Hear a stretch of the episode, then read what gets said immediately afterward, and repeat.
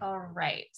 So here we are today with Rene Urbanovich, the author of the Creativity Conundrum. And she's going to be, we're, we're actually, both of us are going to be diving into the research in this book that's all about creativity, um, why it exists, why we have the creative drive, um, and how to incorporate it into our lives. So today is going to be all about exploring the creative drive and kind of the the questions behind the the book that were the impetus for Rene to do this work. Um, so with that, um, Rene, why don't you go ahead and introduce yourself? Sure. Hi, Crystal. Um, I'm Rene, and we have been meeting for about 16 months. Crystal and I have been, and off the cuff, we've just been discussing creativity because we both have a passion for it, and um, it's been really fun. We've come up with a lot of synchronistic moments and, and, discoveries. And what happened was, as we kept doing it, I finally thought I really want to go through the book because I want to do a different format rather than just black and white ink on paper because so many people don't read. So I'm um, the author of the book, uh, Creativity Connection slash Conundrum. I crossed out connection. And we discuss in the book a big conundrum in our culture today about what, the way we do creativity. And um, so we're going to explore the whole book and hopefully um, re envision what we think creativity is and how we engage with it and what we give to the larger world. Um, we'll focus on the precepts and everything as we go. So the first chapter is the um, you know, I introduce myself. That's the preface, and then the second chapter is premise, and we explore what what what is this drive, what is this creative drive we have. So um, Crystal and I have talked about it over over the Instagram lives, but um, in the cha- in the first chapter, I talk about this time in the '80s where I'm driving with my brother Nick, and we were both raised in this wildly creative household. And um, as we were going over the hills uh, up on the five, it was just beautiful. The sun was at that really, you know, warm moment in the afternoon, and the little waves on the on the hills were um, just stunning. And he just kind of made a, mo- motion like, ugh. And I was like, what? And he's like, ah, I just, I ache to paint that. I'm like, ah, I know. So I could relate to that feeling of ah, we want this thing, this moment to last forever. So that was one of the things that we thought um, maybe creativity is that we want to encapsulate what we experience, what we see. We want to make it concrete. And that's uh, Ayn Rand, right?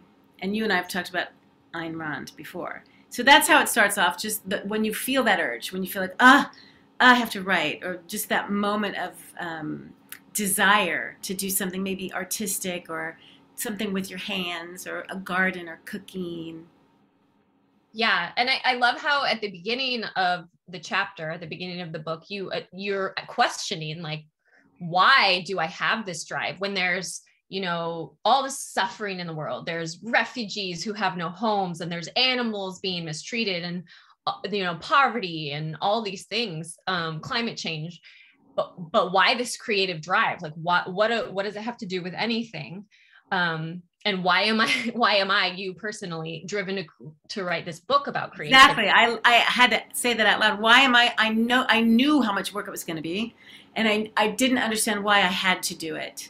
And so hopefully it's to discover this immense powerful phenomenon and interact with it and give more meaning to everything we do and and everyone on the planet. So exactly. Yeah and I, I, love that you had that question even you know in your own this person who's obsessed with creativity and completely validates creativity but your own inner critic still question like what am i even doing this for? Yeah. And i i think that's so universal mm-hmm. um, that we often equate creativity with luxury um and also with ego. Like if i express my if i write this book or if i do whatever it's it's either um, it's kind of it's kind of uh, separated into these two categories. One is either you're this complete amazing artist that's like elevated above the rest of mankind and you're mm-hmm. special mm-hmm. and whatever, or you're totally like obsessed with yourself and you think uh-huh. you're yeah. the greatest and that everyone should be, you know, paying attention to what you yeah. make. right Yeah. there's those two categories but what about just the inherent like we're all inherently creative you know there's no there isn't that assumption and i think that's you know what we're going to get to in, Yeah. in this Um, as an aside, and you know, this isn't, I didn't put this in the book, but I could have. Um, my brother Nick and I, um, my brother Nick is Dominic Domingo is a, you know, an artist who's worked for everybody, Putnam, Random, Disney, Blue Sky. I can't even say I'll, I don't even know. Uh, He's just a very prolific writer and an artist, and he's also a sculptor. And um, anyway, uh, we were going to do this whole documentary idea and he has actually surveyed his students too um, about just that very thing like are we selfish? Is being an artist selfish? Mhm. right? And he always tells the story um, from family ties. I, I think it's in the book somewhere but he always i got it from him um, how um, family ties was about you know michael j fox was like this rich this kid who was chasing money and that's it so that was the brother and the sister was dating an artist like with the leather jacket and you know this total artist with tattoos and and Michael J. Fox, the, the guy on the road to riches, said, Well, what are you going to do with your life? Why don't you do something more important with your life? Like be a doctor or something like that. And he said, What would I be saving people's lives for? Mm-hmm. And it just, you know, it's just, it sticks out. So the, the whole documentary in Nick's mind and mine when we were, you know, conceiving it is how to make, how to take that category that you just said off. Just get rid of that category because it's not true. Our creativity and our artistic drive really does have a purpose, and it's not just revenue and income on, you know, Instagram. It's not. It's a much Yeah. bigger reason that we have this d- wired into our DNA. Yeah, and to quote you from the book, you call it a compelling force, in your words, that I cannot name, in the hope. So this is why you're doing it, in the hope that the transformative transformative power of creativity, as expressed in these pages, might influence the way we approach the world and the way we approach each other. It what it's what connects us and holds us all together. We need it to survive. Mm-hmm. And then you go on to say that creativity can be this force that that shows us that nothing is isolated, that we're interconnected, Mm-hmm. and and that by embracing that we can embody that interconnection. Oh, I love that word embody, and I don't think I used it, and I wish I would have used it because it's true. We can embody that connection every single time we touch down with something that we're doing that's creative. Um, and yes, those words still touch me. It's really true. And so, what I'm setting up there in the very beginning, as I introduce myself, is my heart. This is my heart. And, you know, whenever you buy a creativity book, because I think there's, I said something like there's 13,000 available on Amazon. This was, you know, seven years ago when I started the book. Years ago, there was 13,000 books on creativity, and my book on creativity is not about how to be creative or how to make money off of your creativity. It's it's so much more broad. It's so ambitious. I literally try to prove everything I just said. That nothing is isolate. That we are all connected, and the the function of creativity is to connect us. So I take you through this whole, uh, all of the science, you know, science, quantum physics, um, psychology, Jungian psychology, um, art history, uh, all of the things that um, I've pieced together to try and prove that. I'm not just saying, yeah, nothing's connected. And it's not um, religious in any way. It's not Buddhism. It's, it's not, you know, Christianity. It's not, it's not a religion. It's, it's just me pulling all these things together that kind of support the idea that nothing is isolate. So I'm setting that up and then we go through it little by little and it does bring meaning and um, more significance to whatever you're doing when you understand this and take that worldview. Sure.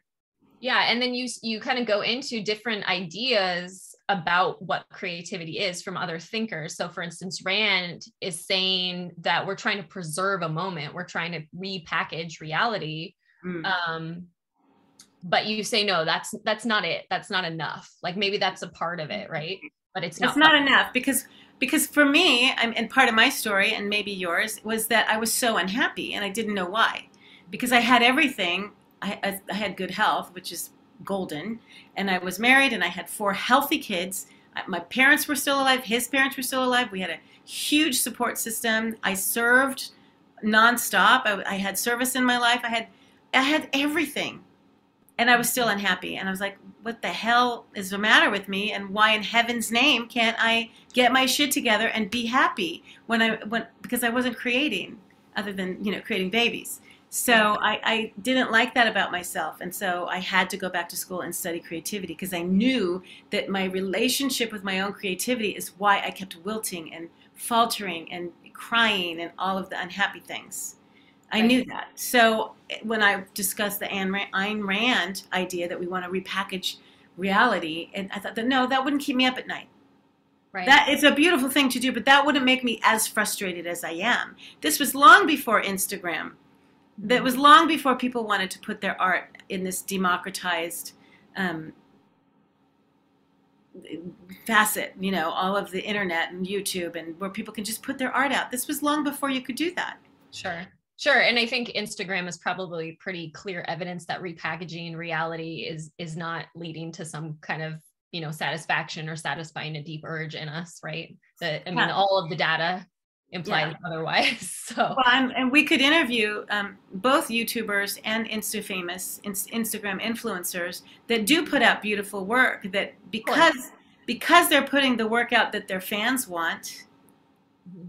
They're doing. They're doing. They're putting the cart before the horse. They're putting out stuff they know will, that will give them, you know, likes and and you know attention and be the, the influencer. And at the end, you climb up to the top of that mountain, and you are not fulfilled because you haven't been exploring your internal realm. You're doing everything inverted, kind of trying to get likes and trying to get a platform. And then you get there and it's not really you. So you're not fulfilled. Sure. So that even that, and we're getting ahead of ourselves, but that that is also evidence that the creative urge is not to appease or to, you know, it doesn't it's not designed to help us to appease or to please the other right it's it's ah. even pre, social you might call it the mm. urge is pre-social because the the actual payoff while we do get payoff from social approval the the urge itself is not paid off by the social social approval. Exactly exactly.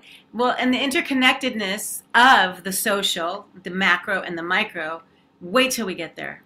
That's a, yeah just just wait till you get there. It's it's, right. it's it's so amazing and so real that you can't argue with it as some you know buddhist philosophy that we are so connected sure. and that creativity um, is what connects us so yeah okay so one of the ideas to try and be more organized is um, that why are we creative? So that we can repackage reality? No that's not quite it. And then um, what else? Did we get to any more?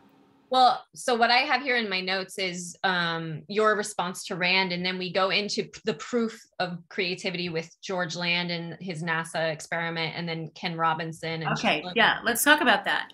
Um, I mean, you could figure this out. You could look at your own kid and say he was so much more creative before he went to high school. He, oh, you can say it for yourself. You used to draw, you used to color, you used to dance, and then all of a sudden you reach your adulthood and you don't color, you don't dance, just those those behaviors you don't do.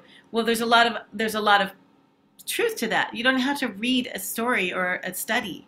So right. George George Land, he, in uh, I think it was 1968, he did a study um, for NASA, and it actually could rate your creative genius. And the outcome was so clear that they decided to take it on the road and do um, a longitudinal study on um, these same kids.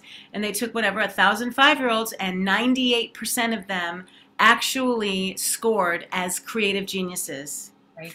Yeah so 98% just, and that that's the fluency originality slow to give up which means no premature closure um, that they they had were they were able to be flexible um, they knew how to elaborate all of those that's how they they marked it that's how they gauged the genius but then they followed these same kids and by fifth grade, their scores started declining. And sadly, by the time they were 30 years old, only 12% scored at, as t- creative geniuses. Mm-hmm. So obviously, the conclusion of that study um, that's really famous and makes me so sad is that we are all born inherently creative and we learn to be uncreative.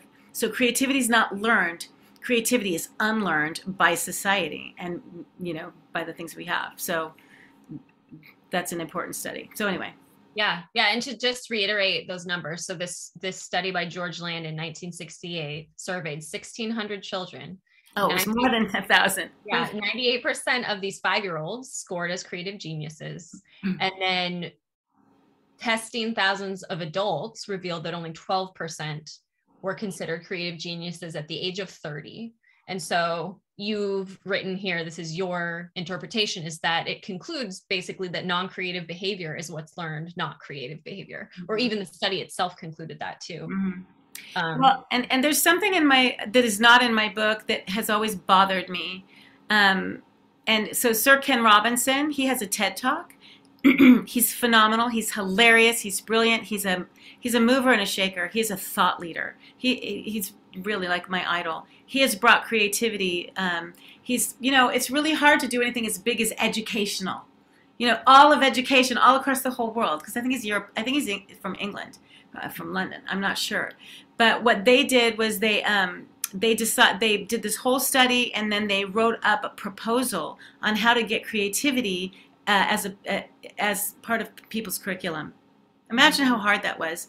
Um, and that their conclusion was that all areas of human activity share creativity potential. All areas of human activity share creativity potential. That's what they found. So there for a long time because I study creativity as a study, like as a field.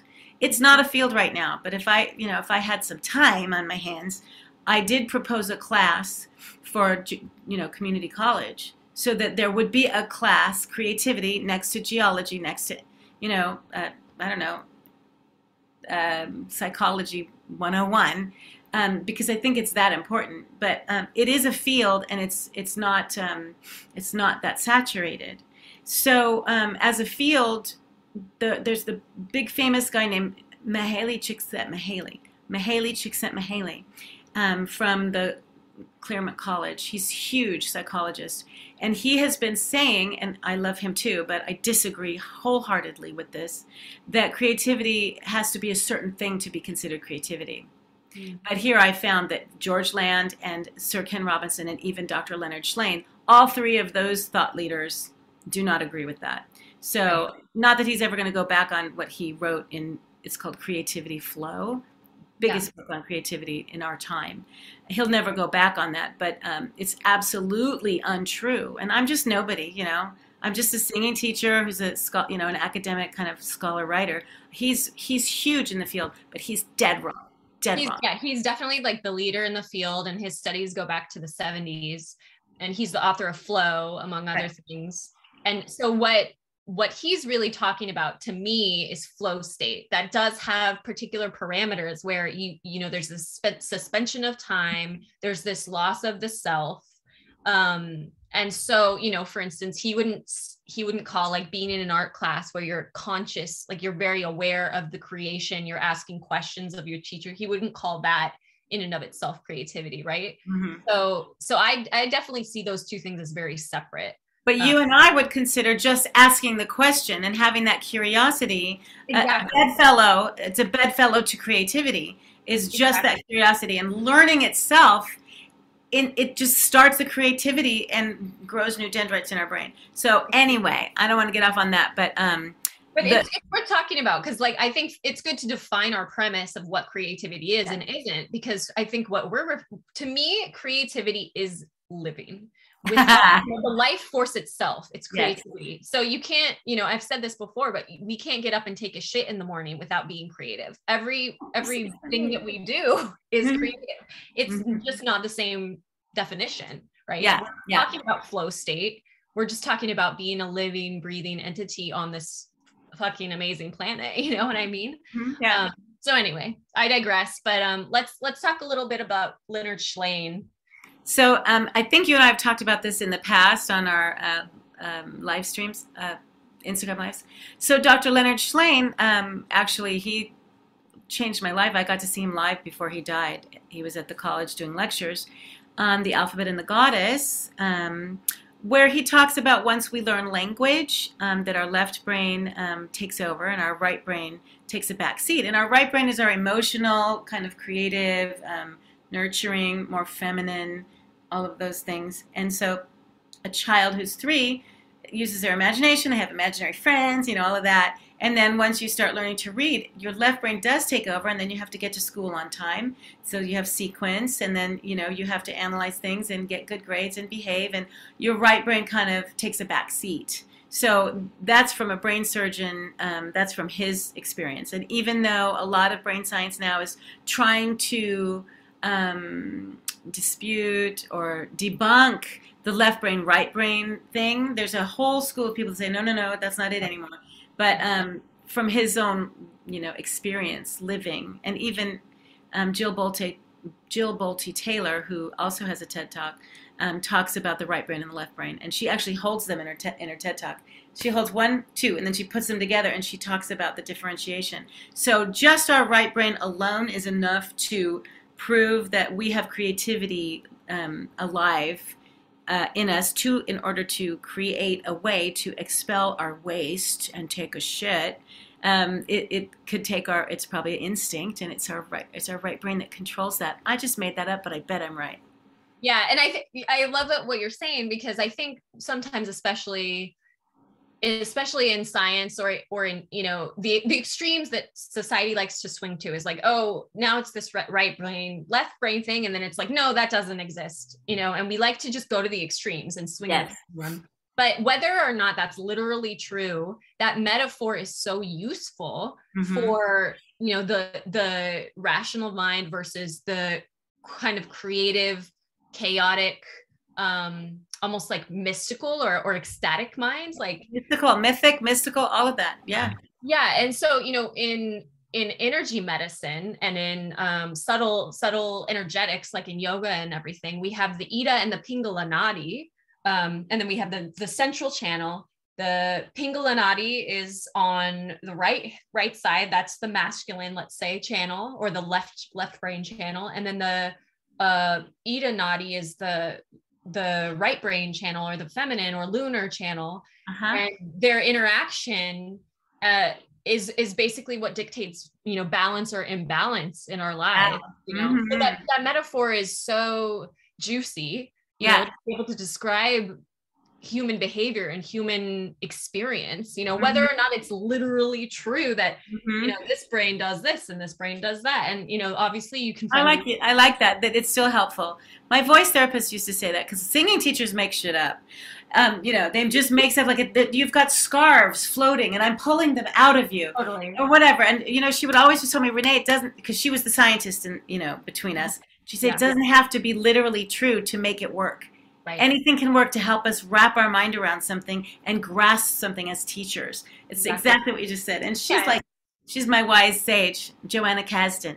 What is life without creative license, right? Right, right. And so I like that. And it's okay that science um, wants to shift because obviously we're all thinking, not all, but you know, people are now saying that the world is flat. So we're going, going in circles, right? Right. yeah. Totally.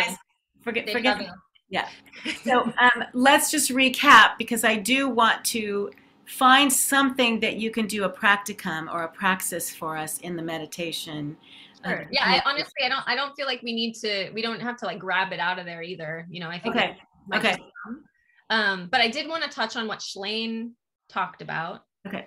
Um, which was the, his the conclusions of talking about the right brain and the left brain and how we've kind of moved away from imagery um, which this was a really surprising conclusion to me because you know as a mother of a 10 year old i've been stressing myself out for 10 years trying to figure out how to get him off of screens and video games. But interestingly Shlain is kind of celebrating this transition to to screens because it's sort of um, heralding the return of imagery yes. communicating in that way. yes, yes. Do you want to yes. talk about that a bit yeah you're exactly right so um, he thinks that because uh, images, because obviously images took a backseat to learning to read, and those are, um, you know, you're decoding letters and uh, you're decoding whatever. Um, anyway, your your left brain has to decode all that, but an image is an Im- immediate. What's the first thing that you see? Your mother's breast or a bottle, and so whether you know it or not, this isn't all in the book, but this is um, this is very psychobio. Um, whether you know it or not, when you see a bottle now um, or a breast or whatever, you do have an emotional uh, reaction. You just don't know it. Every thought has an emotional component. It's it just we don't want to think that way, but they do. Every thought. So what he was saying is, once you um, start doing like the right the, the mouse with your right hand um, and then the typing with your left hand, the crossfire gets better in your brain, and we become more image based, and that's all feminine, and that's all um, non-aggressive and that's all peacemaking peace un- unfolding all those creativity things. You wait for things to unfold you nurture you cultivate. So it's cultivating your right brain. So he believes it's what's going to save society this image-based culture. And some, we have talked about this before but i'll just throw it in here. Jordan mm, i forgot his last name just right now has the book the um, the new childhood. And I, you've got to read it. You've got to read it. It's all about stop being so afraid of your children being on the screen. Yeah. It's just lovely. And he proves it all. Children were not allowed to play at one point in life. Yeah, totally. And that that is to my point of you know when my son for instance went on to online school and he's in second grade he's and he's doing like the most linear most dry left brain stuff online you know like whatever these sheets are worksheets it's like well the screen's got to be better than like the the games and the playing yeah. and stories and images have to be better than that right yeah. no child yeah. was ever designed it's just so clear right like right. square pig and one, one day if we all if we're going to go all education like right now covid has made every poor you know poor little kids poor college students anybody that so we're definitely exploring more of, of the screen educational, you know, with images that's not so dry. How do we engage? And teachers know that you have to engage with an emotional relevance as well. So um, when you teach to the test, you're not doing that. You're not making it relevant. You're making the test it all about the test. Exactly. Exactly. So, yeah. So Shlain kind of sums that all up by saying through technology, we're now returning to a more image-based culture which points to a more holistic development of children and in turn societies at large. And I really hope that's true. So. I'm such a better writer than I am speaker. I'm blah, blah, blah, blah, blah. No, you're that was really well put. I, I love the text box because with all the research, just to just sum it all up, um, and I'm so happy to read about hope once in a while instead of doomsday. I he was yeah, a, yeah, he was definitely utop- more utopian minded instead of dystopian and he he just yeah. I, I wish more people knew about Dr. Leonard Shlain. Well, hopefully they will because of this. Yeah. Um, so then so you move on to making the statement that creative creativity is ever present. So what you actually say is creativity is an actual phenomenon that functions with or without our responses to it. Mm-hmm. Like nature herself. Right. Right. Mm-hmm. So it's like the flower doesn't have to try to grow or doesn't you know you don't criticize the flower for growing. You don't call them a narcissist or you mm-hmm. know um a hack yeah. or, or a god right? Um right. That's perfect. Yeah. yeah. Yeah. And that to me that's uh, absolutely creative. The only difference it's not conscious creativity. And that's the gift of being a human being. And that is a, that's definitely a gift. And that is where true art comes in if we're talking about art and not selling out. When you are lost in your unconscious and you're not writing or creating for the audience, that's when you will find atonement at one mint. Right. And whether you ever make a penny off of it or not. And that's what will feed you and that's what will help you grow individually. And if society was full of those individuals that were growing and being fed, we would probably have a lot less turmoil. Yeah. On the absolutely. macro. Absolutely. But the caveat to that, kind of the double edged sword of conscious creation, is that we have the um, potential downfall of the subject object distinction, which I'm not sure if it originates with Nietzsche, this idea of the subject object distinction. I think Nietzsche was the first person to put it in those terms, but definitely Richard Tarnas talks about this in, um, in his book, uh, The Passion of the Western Mind. Mm. Um, and a lot of thinkers have picked up this, this idea that as soon as you start, as soon as you become conscious and aware of yourself as the actor, you separate yourself from the action from the Yeah. creation and Yeah. as well as you know the critic what we would call the critic is able to come in and start you know judging it good or bad or whatever whereas the flower is not going to have that experience Yes, flower yes, doesn't experience yeah. itself as i am the flower i am growing right Mhm. um or yeah. a child, or a child under four, five, six, whatever. exactly. But um, yeah, and and you know, not all of this is this heady, you know, philosophical um, stuff. Really and truly, it is. It's really about you as an individual trying to get in touch with your inner world. And because of you and I thinking creativity and researching it, we make it all about all that other stuff. But really, it's just your deeper self. It's it's exactly it's Exactly. like you said, it's living. It's your- it's the power that lives in you. The it, and it does exist whether we're aware of it or not. It, it's going to function in your life. I wasn't aware of it when I would have you know bouts with whatever sadness that I wasn't creating. I didn't realize the pattern until I was at least 28. Oh, I haven't written a poem in a while. I'm I'm I feel lousy. Oh, it took me a long time to realize that. Right. And the, the the really important thing to remember about that is not oh I haven't produced something in a while, right? It's not about the the product that comes out of it, but I haven't I haven't been so immersed with life that I was moved to create. Yeah, and you, or just you get lost in that moment. Um, and you know, we got to stop. But flow state is about that. That's why artists supposedly are able to con, uh, fall into that because they're doing their craft. But uh, uh, they fall into the flow state. But you know, a, um, a bartender can too.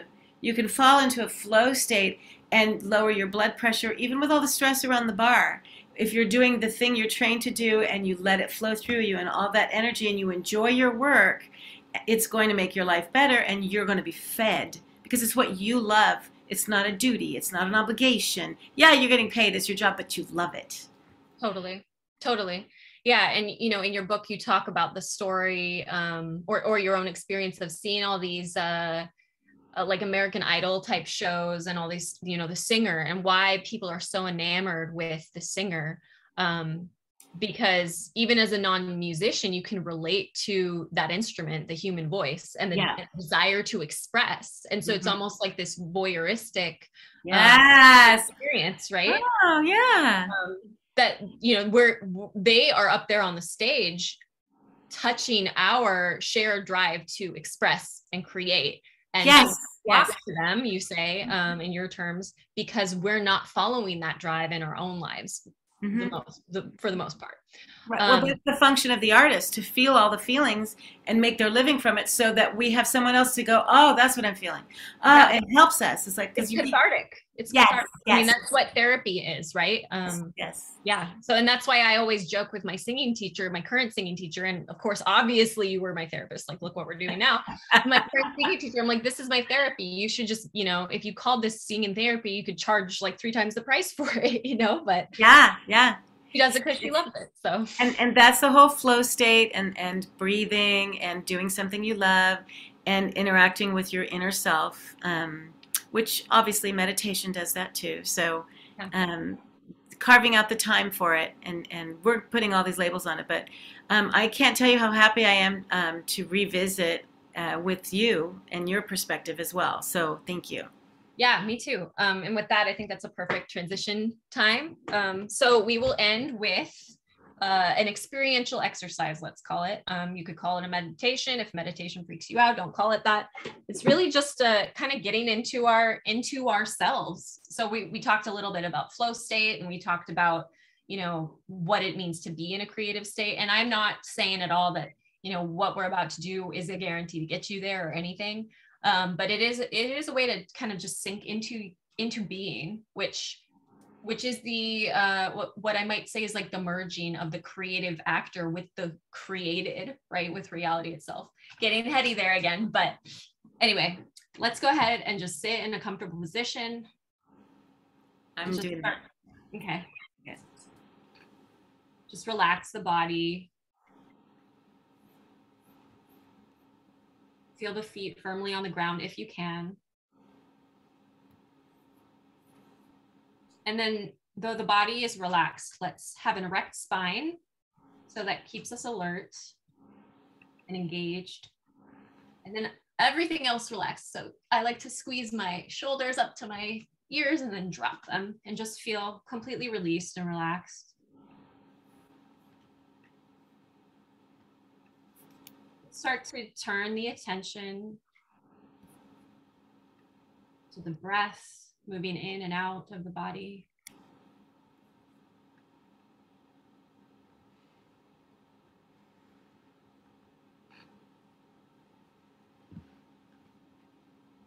Feel the sensations in the body.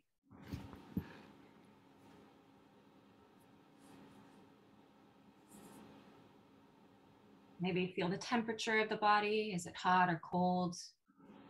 Are there any areas of tension or tingling or softness? And without judgment, just becoming aware of that.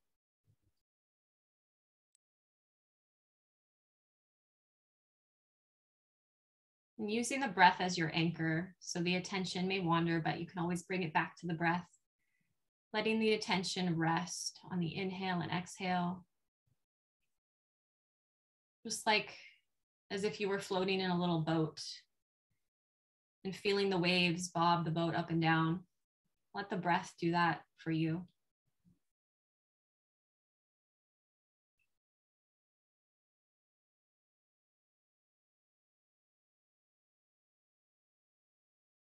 As you continue to become aware of the sensations, the actual feelings in the body, what you sense in the body, also become aware of all the unconscious processes in the body even the breathing itself. You don't have to think about it. It's just constantly happening all the time.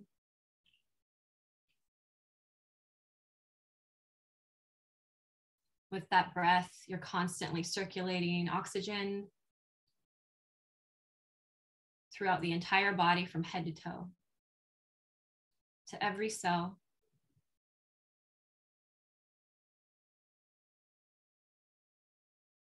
There isn't a space or a structure or an organ in the body that isn't touched by the breath.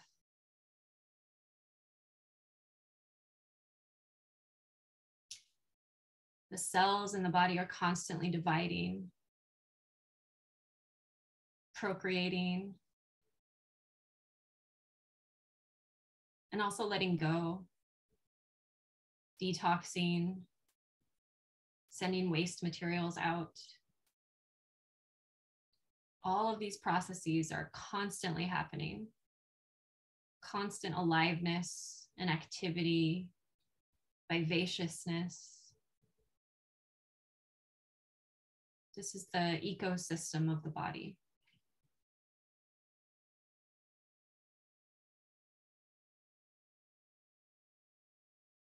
And all of this is happening without any effort any direction, any decision making from you.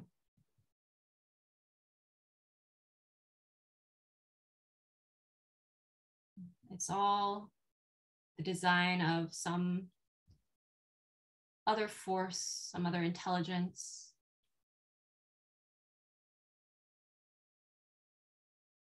That isn't the conscious mind. That isn't the egoic self, but is still a part of you, something from which you are not separate.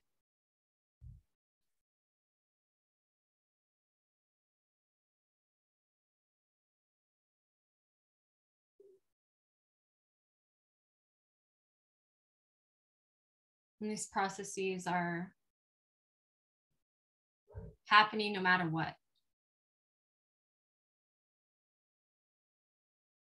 And of course, there are limitations, and there are ways we can encourage them or discourage them. But they are the basic premise of life. And these processes are always sustaining life and sustaining your life. Something we all share in common.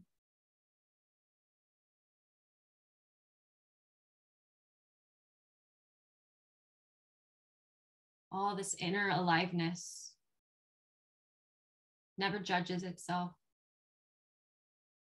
it never keeps score.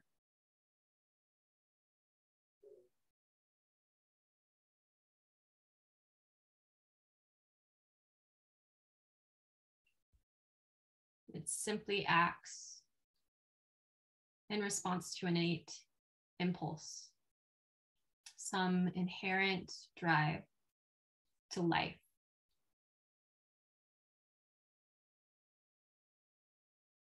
The inherent drive to thrive, to connect, to express, to explore, to interact with the world in your environment, other entities.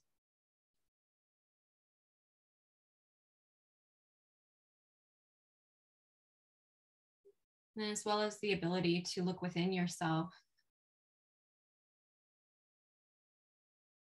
and to ask who is the one who is looking?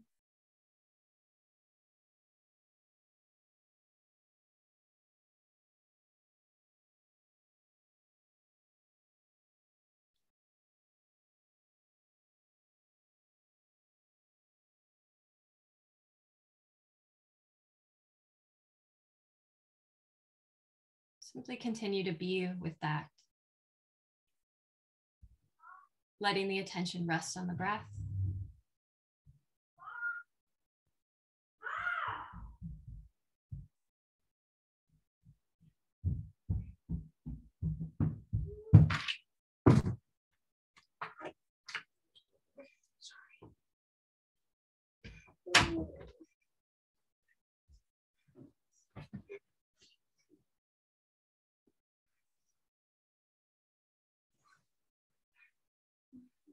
So allowing yourself to continue to tune in.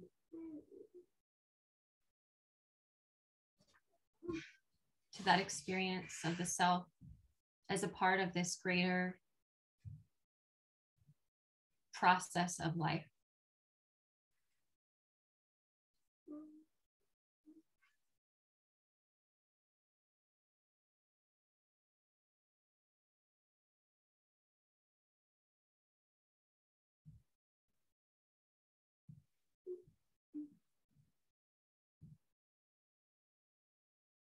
And then as you're ready, start to be to become aware of yourself in the room.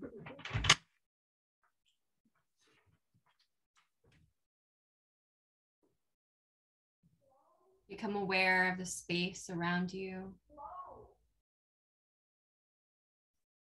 Become aware of the sounds around you. The sensation of your body against your chair or your seat.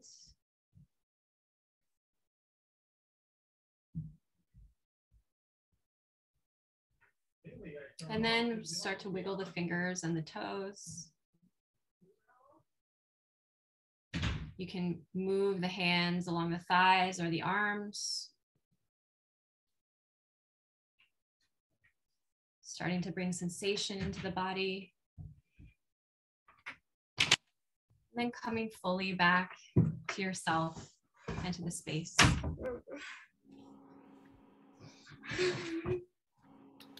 Thank you. My pleasure. You're amazing that you could focus. but I love the whole idea of the breath being the small, minute part of the greater life. I just Yeah. love the, the spin on things that I've never heard. I've heard my, my um, teacher told me that breath is available for everyone and there's enough to go around and never to worry about sharing because there's so much. And so Yeah. That kind of reminded me of it. I loved it. Thank you so much. And your shirt said inhale. It does, yeah. I did not plan that, but I um, know. I, I just noticed it when we came back. So thank you. Thank you for the practicum. yeah. And have a good rest of your night. All right, thank you. Bye. Bye. It says exhale below it. Oh, I missed that, Noah. All right. Bye.